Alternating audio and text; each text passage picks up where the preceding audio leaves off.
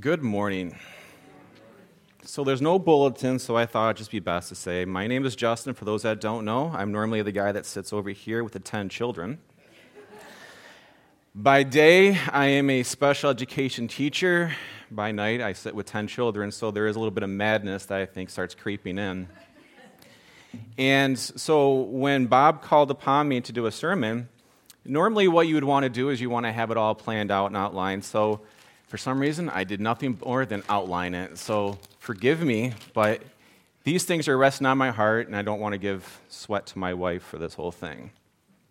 So, what I'm going to do is I'm going to open with prayer, and then we'll begin with our sermon. Our gracious Lord, again, we want to thank you for the Sabbath and allow us to take a deep breath, realize that it's the rest that we need to receive.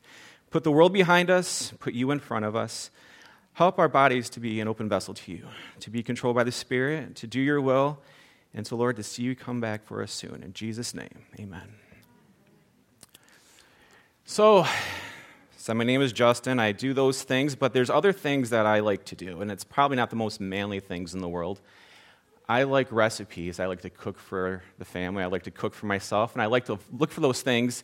And once upon a time, it used to be I would go to the library because I'd find that to be the most abundant place to find cookbooks. But nowadays, we have the internet. You know, and it's great because I'll go through and I'll find all these things, and I'll I won't, I won't differentiate between vegetarianism or anything else because I feel like I can, I, can, I can veggie them up myself. But what I don't like and what drives me the most crazy are food blogs. I don't know if anybody knows what these things are, but these people have started to make these recipe pages, and it takes forever to scroll through and to find the ingredients, to find the recipe, because they're giving you just basically their life story. They want to tell you about who loves their cake, why their cake came to be, and they'll, they'll take a picture of each individual egg being cracked. And then it just drives me absolutely nuts when I go through these things. But what I did find is I did find a little blog that also kind of bled into my other joy in life, and I love history. I love, I love history because I love the fact that we can understand cultures, we can understand, we can understand places, geography, and the people. And when you intermingle that with food, it kind of puts a little bit more passion on the plate. That's kind of how I look at it. So as I'm going through, I was finding this, this recipe that I wanted to talk to you about because the title of the sermon is called The Sacrilegious Sandwich. The Sacrilegious Sandwich. Why would a sandwich be sacrilegious? Well, let me read to you. This sandwich has existed in some form since the early 13th century in Spain. Spain at that time was populated by Moorish palaces, Jewish neighborhoods. And before Spain's conquest of the Americas, the Christians, they call it the Christians, but it was one prevailing church at that time, was taking over that Iberian Peninsula, and they were starting what we call the Inquisition. Now, the Spanish Inquisition was put into place because the prevailing church at that time, I'm just going to call it that, believed that there weren't enough believers and they needed to convert those believers. And so they would go into the homes and into the, the ghettos of the, of the area where the Jewish, the Jewish people and the Moors lived, which are modern day Muslims, and they would try to convert them. So, as the reign began of the Inquisition inquisitors, it was very unforgiving for the Muslims and the Jews at the time. Sephardic Jews were banished from the country during that time. They were given the choice to leave. And if not, they, they faced three options convert, get out, or face death. The remaining Muslims, they suffered the same fate. So, what many would do is they would continue their practice. So, Muslims, that were the converted ones, they called Moriscos, and the baptized Jews continued to practice their religion in secret, but faced constant scrutiny. Outward symbols of conversion became key to superficial acceptance. In many instances, this is, this is odd, it came down to pork because the prevailing church knew that neither of those individual peoples would eat pork. So government inspectors would storm into suspected Jews and sniff out traces of heresy. If there wasn't pork on the table, the Jews' conversion was deemed a sham and they could be burned at the stake. As a survival mechanism, Muslims started to eat pork. Jews started to hang cured hams from their windows. They cooked their vegetables in lard. According, and they threw ham hocks, pig bones, and chunks of belly into their sacred lamb, garbanzo, and vegetable stew. This meat was eaten separately, and the broth was used for the next week's soups, and on and on and on. Willingness to take down the swine pulled from the stew showed their suspecting neighbors that they had done away with their porkless ways and were truly devoted to the church, or at least devoted to staying alive. As strange as that sounds, what we, what we would call that today is we would call that compromise. And that sandwich today, if you were to go to Spain, they call that the, the montadito de pringa, and I could roll my R's a little bit there. And these people, they eat it, and it comes, it comes grilled for them, and it was born of this stew that they would put all their pork into their sacred lamb. Compromise is something that we suspect we have, or we have within our church. We have it within ourselves. And what we need to do is we need to realize who it affects and who it doesn't affect. It is said that a half hearted Christian, compromising Christian, will not impact the world. And so, what is the compromises we see as a Christian? Some of the compromises that we see are simply based on the fact of what we entail, what we, what we, what we witness. Many churches you can see nowadays, they'll put a coffee shop within their church foyer. That's compromise, and they hope that they can bring people into their sub, bring people into their church, and at the same time offer them something, maybe not within their belief. One example of a compromised Christian, we're going to read this, and it's going to be a study that we're going to look at. It's going to be in, in, in the book of Kings, 1 Kings 3 6. If you'll turn with me there, it's the story of Solomon.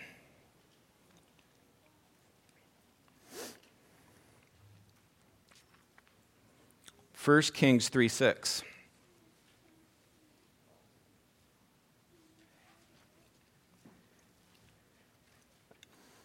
At this point in Israel's history, David had died.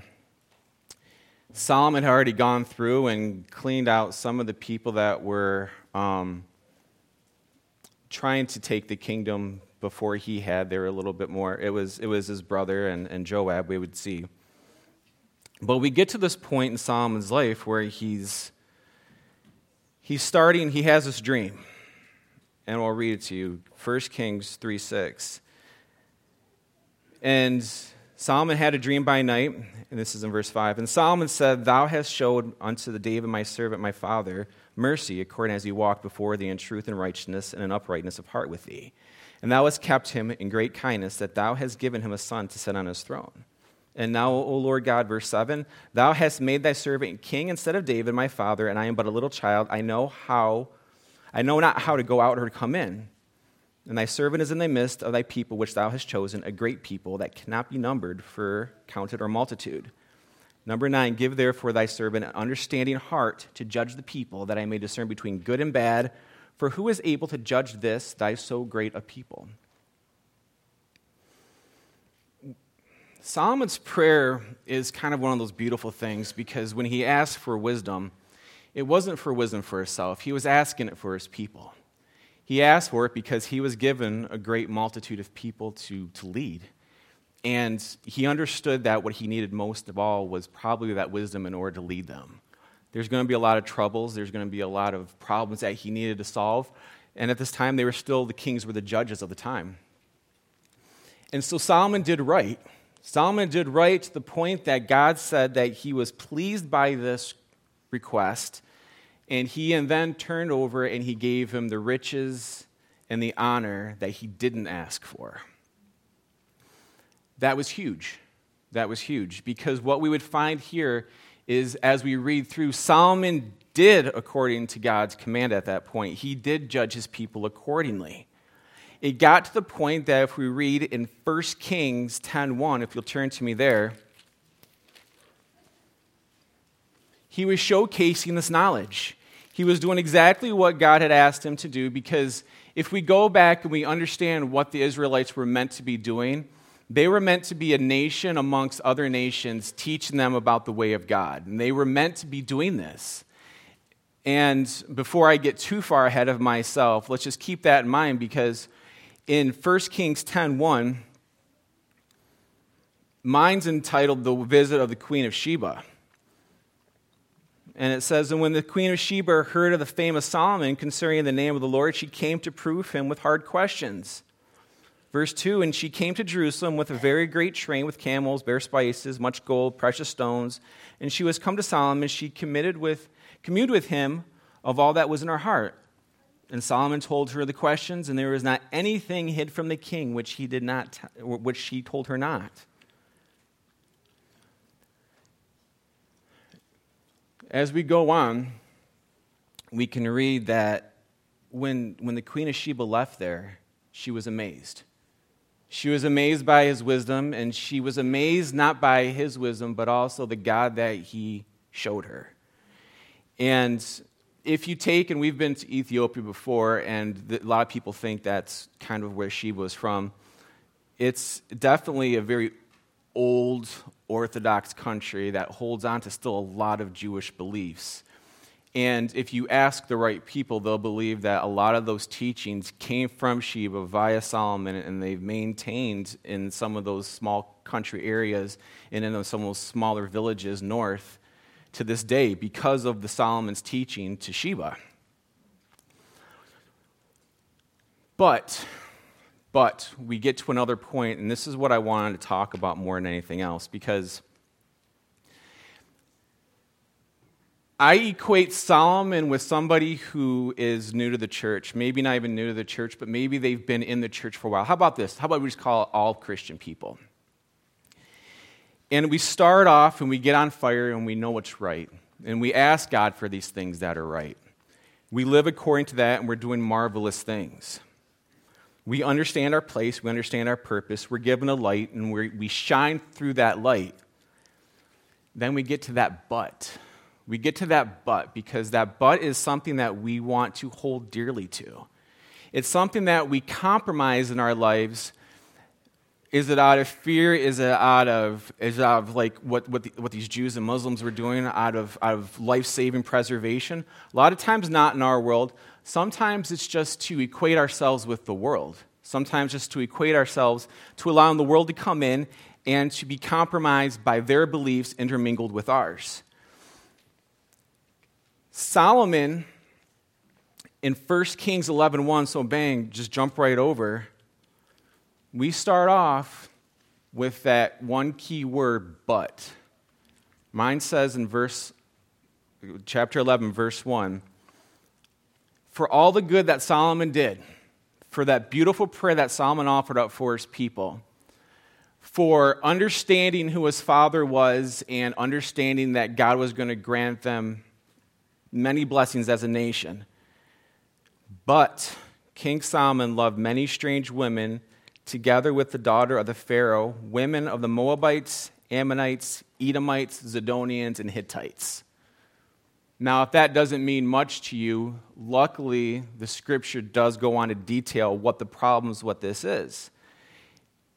Of the Moabites, the Ammonites, Edomites, Zidonians, and Hittites, these are the nations concerning which the Lord said to the children of Israel, Ye shall not go into them, neither shall they come into you, for surely they will turn away your heart after their gods. And it says, Solomon clave unto these in love. So, Solomon, if we're giving him the benefit of the doubt as the wise king that he is, do you believe Solomon knew this command? Do you believe Solomon honestly knew that he was not to intermingle with the Moabites, Ammonites, Edomites, Zidonians, and Hittites, but he did? And he didn't just intermingle with them, he married into them. To the point that if we read some of the, the, the, the scriptures, we'll find out that he had over a thousand wives and concubines.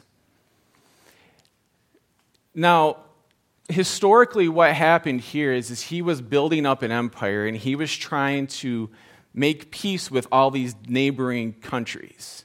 And by doing so, we would see this happen with England, with France, and with Spain during the, the, actually during the time of the Inquisition, is they would marry each other off, intermarry.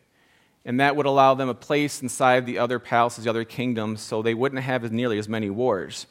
I believe Solomon knew this, but I also believe that the devil knew that Solomon had a weakness, and his weakness was going to be in the opposite gender. Because the compromising beliefs that we find with this as we go on. In, in verse 3 and verse 11. So he had 700 wives and princesses, 300 concubines, and his wives turned away his heart. These weren't just set up to be political relationships. He was loving these women. And for it came to pass when Solomon was old that his wives turned away his heart after other gods. And his heart was not perfect with the Lord his God, as was the heart of David his father. The problem comes in the next verses. For Solomon went after Ashtoreth, the goddess of the Zidonians. So he married a Zidonian, and there was a goddess of the Zidonians. After Milcom, the abomination of the Ammonites. And Solomon did evil in the sight of the Lord, and went not fully after the Lord as David his father. Then did Solomon build a high place for Chemosh, the abomination of Moab, in the hill that is before Jerusalem, and for Molech, the abomination of the children of Ammon. And likewise he did for all his strange wives, which burnt incense and sacrificed unto their gods. Compromise. The God of Israel came to Solomon in a dream and asked him something. So we have to believe that Solomon knew better. Compromise brought in all these strange gods. Are we familiar with what all these gods had beliefs on? Like what all these people believed that these gods could do for them? Just picking one out, and this is the one that was common, I've heard this before, but Molech. Molech, the god of the Midianites, of Moab, Moab, they had the belief of children's sacrifice. Solomon the wise, the wise king of Israel, had a wife that sacrificed children.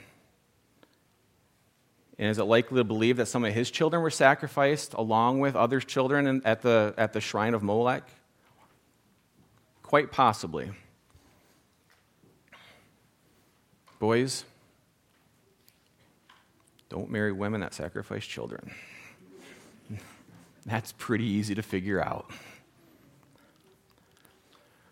But the beautiful thing is, is that when we read about Solomon, is that there's, there's repentance, there's grace. The compromise that we're going to see is that, you know, a compromising character, how do I put this?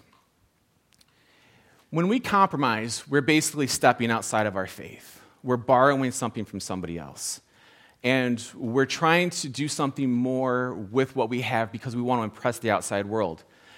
God forbid, we're in a situation now as we're raising children, we have so much data, we have so much information, we have so much technology out there that we're fighting with. And it's brought into our world, it's brought into our homes. And we see this today. We see where there's kids that are sitting down with phones and they're staring at the phones and they're not paying attention to what's going around them. These same kids are within our church, they're within our, within our, within our homes.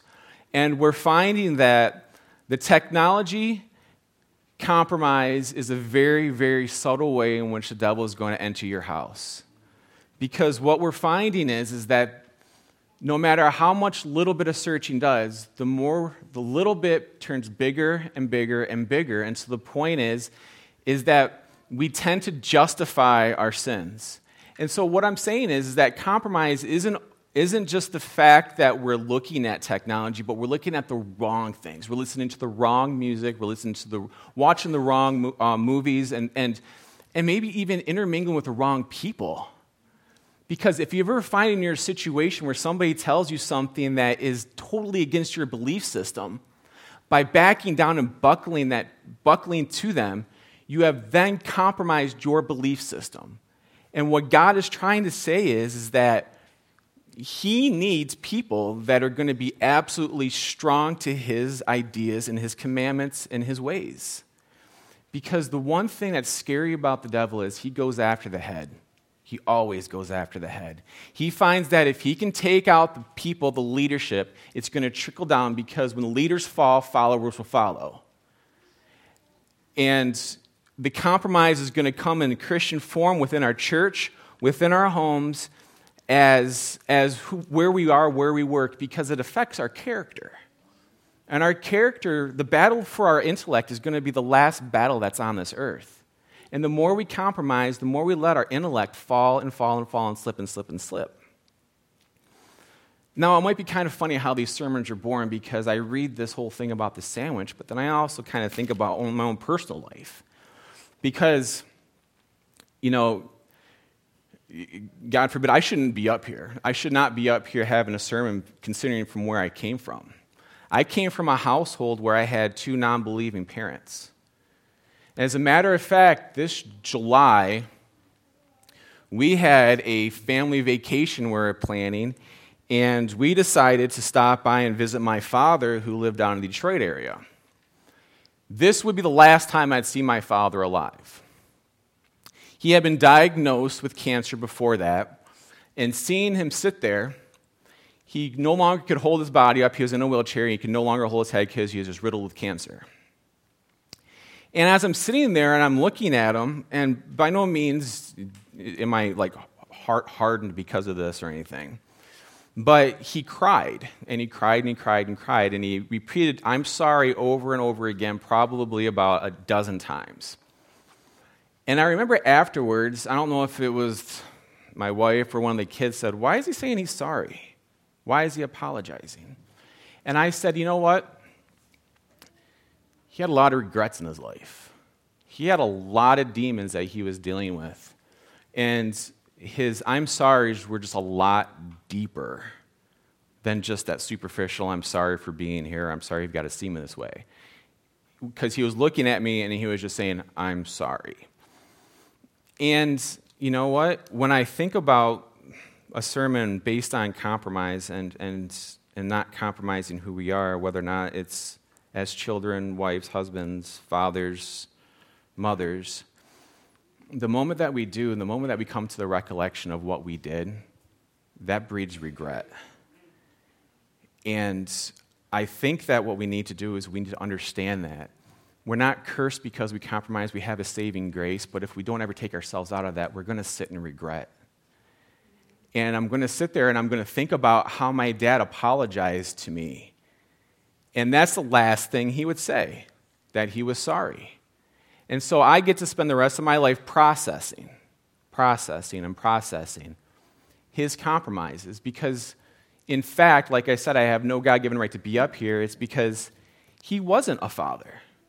He wasn't a person that was going to, how do I say, he wasn't going to stick to his word.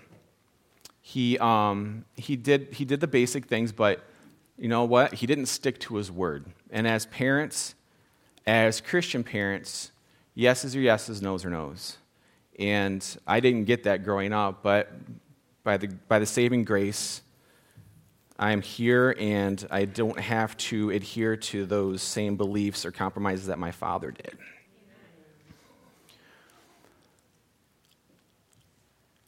So, as I said, compromise breeds regret. But through those compromises, it's breeding our character. Character is what defines us, the choices we make, and that determines the characters that we'll have. It's popular belief that the only thing that we're going to take to heaven with us are our characters. And if the things, the, the decisions we make are going to affect that character and how we fit into heaven, we need to stand up now and figure out what can I do to take myself out of that compromising situation. If it happens to be some digital format, throw it away. If it happens to be some music, throw it away. If it happens to be the people that we're, we're connected with, throw them away. I mean, to be honest with you, if we're told that we have to remove our own eye, remove our own hand. Throwing another person away seems to be a lot easier than doing that. We can save them. No, we can pray for them. God can save them as long as we pray for them. I want to go to Ecclesiastes because I want to continue with Solomon. Ecclesiastes is the book Solomon wrote towards the end of his life.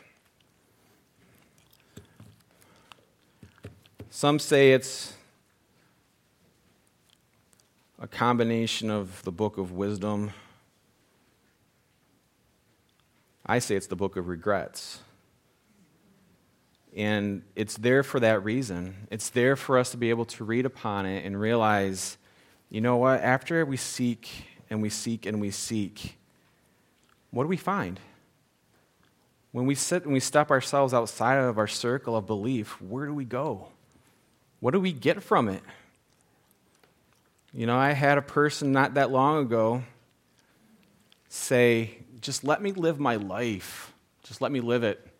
Don't control me. Let me live my life. And you always want to sit there and say to them, man, you know what? I'm, I'm not that old, but you don't want to do that. You want some guidance, you want somebody to show you the way. And if anybody can speak to us louder than that, it's Solomon in Ecclesiastes. Because what he's going to tell us is, is that of all these things I accomplished, of all these things I had, it was worth absolutely nothing. There was nothing to it. Solomon was wealthy beyond imagination. Historically, what people have written about him is the fact that he taxed the dickens out of his people. He wasn't a popular king, but what the people saw within their community, within their, within their kingdom, was beauty. He made sure that there was singers, there was, there was all sorts of exotics taking place, and then Solomon tells us there was nothing to it. It was nothing. So in Ecclesiastes 11, obviously we have to jump to the end of the book. We can't read the beginning of Ecclesiastes, so we've introduced ourselves as Solomon as the young man. We've introduced ourselves to Solomon as the, as the mistake maker. Now we want to see Solomon as the regretter. We want to see him as the one who understood his compromises. We want to understand him as a person who understands now what it takes and the mistakes that were made. Ecclesiastes 11:9. You know, even though it says, "Oh young man and your youth and everything like that," keep in mind that it doesn't mean that it's going to be the kids in which we're talking to, it's everybody in here. You know what? In general, we're all still very young. Forever's a long time, and 70's pretty young. Ecclesiastes 11. Rejoice, O young man, in your youth, and let your heart cheer you in the days of your youth. Walk in the ways of your heart and in the sight of your eyes, but know that for all these, there it is, that but again. When you get to that but situation, that's always kind of a stopping point. You can read and read and read, but when you get to that but in the sentence, it kind of lets you know there's going to be more beyond it. But for all that these, God will bring you into judgment. Therefore, remove sorrow from your heart and put away evil from your flesh. For childhood and youth are vanity. Or if you want to get to a different translation, it's child or youth and vigor are meaningless. Solomon's getting to is, is that what you have to do is understand that God is going to judge us. God's going to show us the way. We have a Redeemer in Christ who allows me to stand up here and talk after watching a compromising parent compromise himself to death. I have a, a church that I enjoy being in and can, and can feel comfortable within. I have children that each and every day we've got to make sure that we're standing on our toes because the infiltrations are huge, huge, huge. We were just talking the other day, you know, what's worse, raising a kid in the 80s or kid, raising the kids today? You know? My parents would say, or my mom would say, like, you know, raising your kids nowadays is terrible with this cable television. Oh, Raising your kids nowadays is terrible with this internet, with Wi Fi, with streaming, with phones that can get you anywhere, anytime, as fast as lightning. It's the Pandora's box that we live in. Things are going to start getting wild and crazy. And I think what the point of all this is now is, is just let's, let's look at our lives and realize that as a church, in order for us to impact the world, half hearted Christianity doesn't work anymore. People want to see authenticity within us. People want to see, they want to see a church service. They don't want a rock concert. They really, really don't. People want to see authenticity within us, and I think that's what we have to show them. And as long as we understand that, we pray for it, and you know what? We're our own self. We have to control ourselves in how we do this. You know, thank God for the Solomons of the world. Thank God for, for First Kings through Ecclesiastes because there's an end of the story. I definitely could have chosen a different route. I could have taken Daniel from all this. Daniel was perfect from point A, point a to point Z. But you know what? That's a hard thing to live up to. Daniel's a hard one to live up to. Solomon, a little bit easy. We can understand where he's coming from. But remember, we have a goal in mind, and as a unified church, we can accomplish that goal as long as we understand the checks and balances of this, uh, this life and we don't take the compromises that are thrown in our way. Let's pray. Our gracious Father, um, you know, we thank you for the wisdom. As Solomon prayed, it was for the people. It was for not just the people that were in front of him, but let us pray for the people of the world, people of our community. Eyes are on us, especially when we have health seminars, we have schools in the community, we have evangelistic series taking place. And when we say who we are, we have to mean it because we have to be authentic. We have to be true people to you. As we take forward this day, help us to ponder upon your word, be thankful and always ready for your soon coming. We pray in Jesus' name. Amen.